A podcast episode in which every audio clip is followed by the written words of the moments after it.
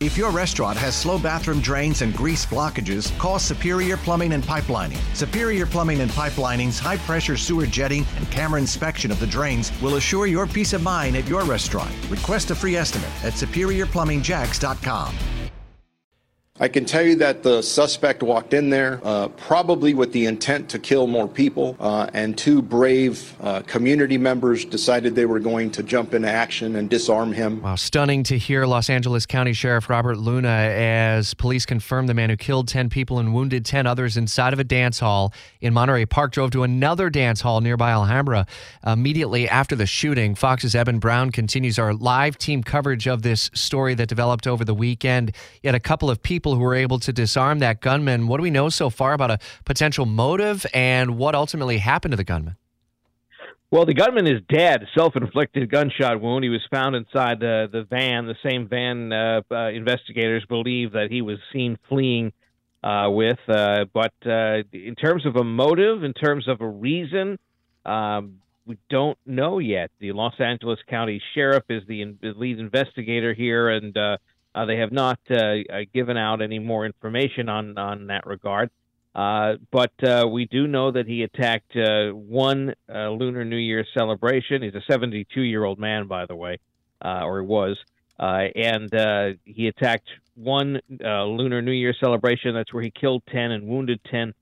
he tried to, we think, do a, a second shooting at a different celebration uh, but that's where those uh, uh, those attendees were able to stop him, wrestle him out, you know, wrestle him out of the room or whatever, and that's when he fled. But uh, uh, why this was done, we we don't know. There were a number of people who initially reacted saying this was some kind of bias attack against Asian Americans. Uh, this you know, an Asian American community and Asian American celebration for the Lunar New Year.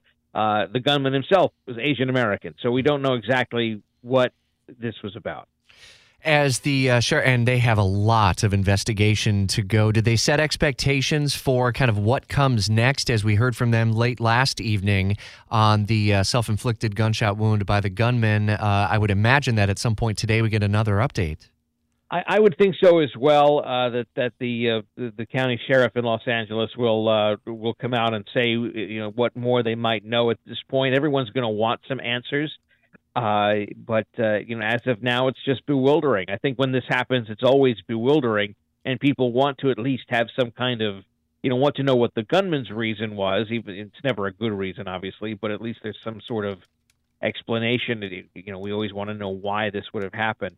Uh, no explanation will ever really be good enough, but um, you know it just it just it makes it makes little sense to us as to why this would have happened. Yeah. At this early hour have we learned more about the gunman whether he has fa- had family or or anything else that uh, law enforcement are able to kind of start with? A 72 year old man certainly a long life lived.